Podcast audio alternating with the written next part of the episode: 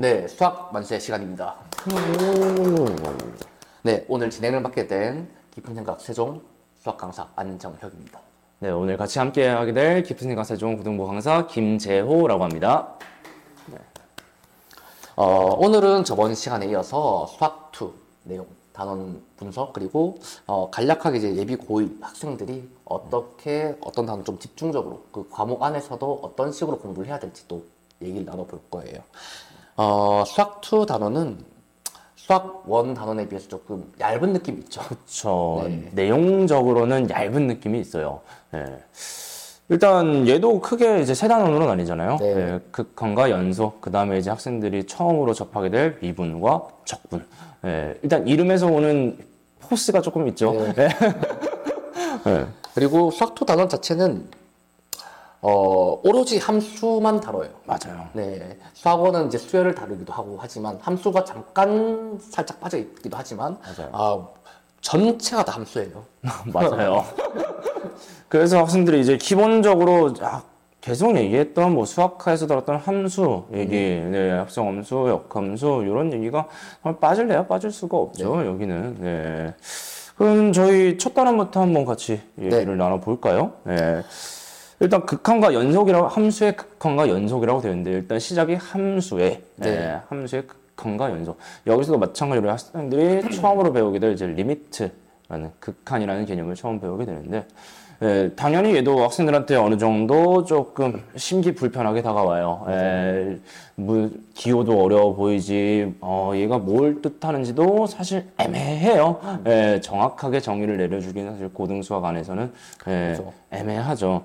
예, 근데 학생들 중에서도 정말 이 극한을 그냥 아 이렇구나라고 받아들이는 친구가 있는 직관력이 반면에 좋죠. 네, 그런 친구들. 직관력이 좋은 친구들 오히려 정말 너무 명확하게 정의를 내리고 싶은데 이게 안, 되, 안 되면은 잘 이렇게 못 받아들이는 친구들이 있어요. 배수적인 영역이 강한 친구들이 또 그래요. 맞아요. 예, 그런 친구들이 여기서는 좀 태도를 빨리 고쳐줘야 돼요, 지금. 네. 예, 수투를 접근할 때 있어서. 예. 이건 이거야 라고 하면은, 아, 이건 이거구나. 그냥. 예. 빠르게 받아들이는 거죠, 그거를. 그쵸. 그게 가- 이 과목을 처음 들어갈 때 그거를 놓지 못하면은 끝까지 못 버려요. 예. 계산으로만 하는데 이제 한계가 있죠. 이 개념을 이해를 하는데. 그죠. 어, 극한과 연속에서 이제 학생들이 처음을 배우면서 어, 계산적인 부분과 그리고 기하적으로 이제 그림으로써 이제 함수의 이 그래프로 어떻게 접근이 되는지까지 같이 설명이 되는데 그 두 개를 잘 연결시키는 게 중요하고 수학2라는 과목 자체가 어쩔 수 없이 공부를 하고 개념 공부하면 할수록 더 파고들기 더 좋은 과목이긴 해요. 그래서 처음 공부할 때 너무 파고들기보다는 일단 한 바퀴를 돌리는 게 좀 중요할 것 같아요. 제가 보기에는. 가- 가볍게 돌리더라도 한 바퀴를 돌리고 다시 볼 때 또 깊어지고. 그쵸. 그런데 이제 그 과정에서 그러려면 저는 제일 크게 중요하게 생각하는 거는요. 네. 극한과 연속에 대한 차이점을 구분 명확히 하는 거. 음. 개념적 정의. 되게 비슷하거든요, 정의가. 근데 그걸 되게 구분 잘 하는 친구가 또 그 다음 미분으로 넘어갔을 때 미분 개수의 정의까지 음. 구분을 잘 미분 가능하다는 것까지 구분을 잘 하는 게 그렇죠. 어, 저는 이 명확한 이 비슷하지만 명확한 차이를 가진 이 개념들을 어, 어떻게 잘 구분하고 정리해 가냐가 개념을 이해하는 데 제일 크다고 봅니다. 그렇다고 해서 학생이 뭐 처음 할 때 극한을 뭐 완벽히 했다 이렇게 할 필요는 없죠. 그죠? 네, 그냥 어떻게 하는 거고 처음 예, 예비고이 친구들 우리 처음 보는 특히 처음 보는 친구들은 일단 이거는 이렇게 하는 거구나라고 하고 어느 정도 자기의 너무 딥한 궁금증들은 살짝 묻어가도 될 것 같아요. 예. 오래 걸리죠, 일단원만. 어, 오래 걸 일단은 보는 데는 너무 오래 걸리기 때문에 그러면은 예, 뒤에 이제 미분과 적분이라는 놈들도 있는데 그렇죠. 네, 네, 네. 어, 아무래도 이제 함수의 극한과 연속에서는 그런 건 있어요. 처음 배운 아이들이 개념은 또 좀 애매모호하게 알고 그냥 결과론적인 것만 기억을 하고 나서 문제를 또 풀려. 맞아요. 어, 그런 경우도 있어요. 실제로 이제 그래서 소투를 재밌어하는 아이들이 많아요. 음, 맞아요. 어, 게임도 네. 애들이 자기들이 못하면 게임을 재밌어 하잖아요. 그렇죠. 그것처럼 소투라는 과목이 개념은 잘 모르겠는데 문제 풀려버리니까 맞추니까 되게 자기 잘하는 일 착각하게 되고 착각이 맞죠? 네, 착각. 그러면서 나 소투 되게 잘한다. 네. 라는 생각으로 하는데 실제로 이제 난이도가 조금씩 올라가잖아요. 그때가 맞아요. 되면 또 아, 이게 이렇게 어려웠던가. 라고 이제 좀 또 한번 장벽에 부딪히게 되죠. 근데 이제 연속과 극한, 극한과 연속이라고 하는 이 단원이 되게 중요한 단원이잖아요. 이분으로 들어가기 위한. 그렇죠. 네. 그래서 그 극한과 연속을 잘 이해하고 그리고 빠르게라도 훑고 난 다음에 미분으로 넘어가서 결국은 이 소토 단원의 꽃은 이 단원이 미분이죠. 네. 그래서 그 미분에 대한 얘기를 조금 이제 시작을 해보면 좋을 것 같고. 네네. 일단 처음에 미분 계수의 정의, 예, 도함수의 정의로 시작을 하잖아요. 예, 여기까지만 하더라도 처음 미분 2단원 처음을 들어갈 때도 1단원이랑 어 되게 비슷하다. 어 이런 느낌을 되게 많이 받을 거예요. 예, 계속해서 그, 그 리미트가 계속 나오고 정의를 계속 이용해야 되고 예, 그러다가 이제 학생들이 미분은 이렇게 하는 거야. 라고 배우는 순간 예, 어 미분 생각보다 할만한데? 이렇게 처음에 느낄 거예요. 그렇죠? 예. 어, 미분 이렇게 하는 거고, 접선 이런 거야. 예. 그 다음에 뭐, 3차 함수, 4차 함수 뭐, 이렇게 그릴 수 있어. 너네 앞으로. 예. 너네 수학상 할 때 이렇게 접선 열심히 구했지? 사실 미분 세우면, 아, 이렇게 계산하는 거야. 나와. 어. 네. 애들한테 그게 신세계예요. 맞아요. 예. 너무 쉽게 나오니까. 네. 근데 이 부분에서 재미를 느끼는 친구와 이 부분을 어렵다라고 느끼는 친구들의 큰 차이점은 제가 봤을 때 뭐냐면은 계산력이 있어요. 맞아요. 예. 특히나 예, 문자가 여러 개가 들어 문자가 여러 개가 나오고 차수가 높아질수록 학생들이 계산이 복잡한 걸 가지고 어렵다라고 받아들이는 친구들이 있어요. 예. 특히 그게 일단 저는 미분을 아, 미분을 가르칠 때 처음 배운 아이들이 미분 개수의 정의 자체에서 일단 부딪혀요. 그렇죠. 뭔가 식들이 다 비슷비슷해 보이니까 그걸 막 구분하는 숫자 하나 차이, 부호 하나 차이를 구분하는 게 조금 힘든 거죠 처음에. 아 조금 세심한 부분이 필요하고. 어, 두 번째로는 접선이요. 접선의 방정식을 구하는 방법이 크게 세 가지죠. 그 중에서 특히 점의 외부에서 접선을 그어서 접하는 직선을 만들 때 또 그게 식이 생각보다 아이들한테는 복잡하게 느껴지는. 맞아요. 그렇다 보니까 아까 말씀 주셨던 계산력. 이 계산력이 받쳐주지 않으면 문자를 두 개를 두고 뭐 하나 두, 두세 개를 두고 연습하기 쉽지 않은 거죠. 결국엔 계산으로 마지막엔 해결해내야 되는데. 물론 수험보다 저는 그래도 수토가 계산이 적다고 봐요. 그래도 아이들한테는 그게 비슷한가 봐요. 네. 어, 저는 오히려 수투 계산이, 예, 그러니까 수원에서는 문자적인 요소보다는 좀 숫자적인 요소가 좀 강했다라고 생각을 해요. 근데 이제 많은 문자를 다뤄보지 않은 친구들, 특히 수학상에서 공부를 했을 때좀 심한 문제를 다뤄본 친구들은 그래도 그거에 대한 훈련이 조금 되어 있어요. 문자를 여러 개를 두고 내가 어떤 문제에 집중해서 보고 싶은지, 그럼 그 문자에 대해서 내림차순 정리가 알아서 깔끔히 되는, 예. 근데 그게 아직 훈련이 안 된 상태로 이제 고등학교 2학년을 준비하는 친구들 같은 경우는 여기서라도 지금 연습하는 게 필요해요. 맞아요. 예.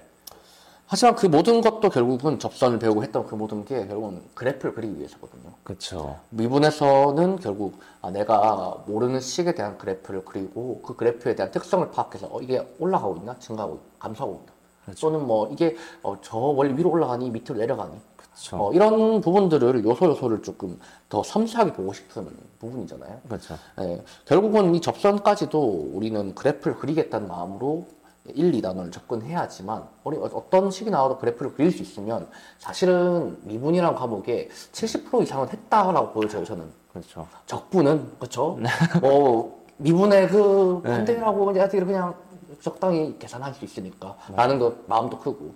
하지만 이제 그래프가 얼마나 잘 되어 있냐가 정말 수투를 하- 처음 한번 했을 때 내가 얼마나 잘 되어 있느냐를 평가하는 큰 요소 중 하나예요. 그래서 그래프 그리는 연습을 정말 많이 하셔야 돼요. 네. 그럼 이제 마지막 적분 하나 네. 남았네요. 네.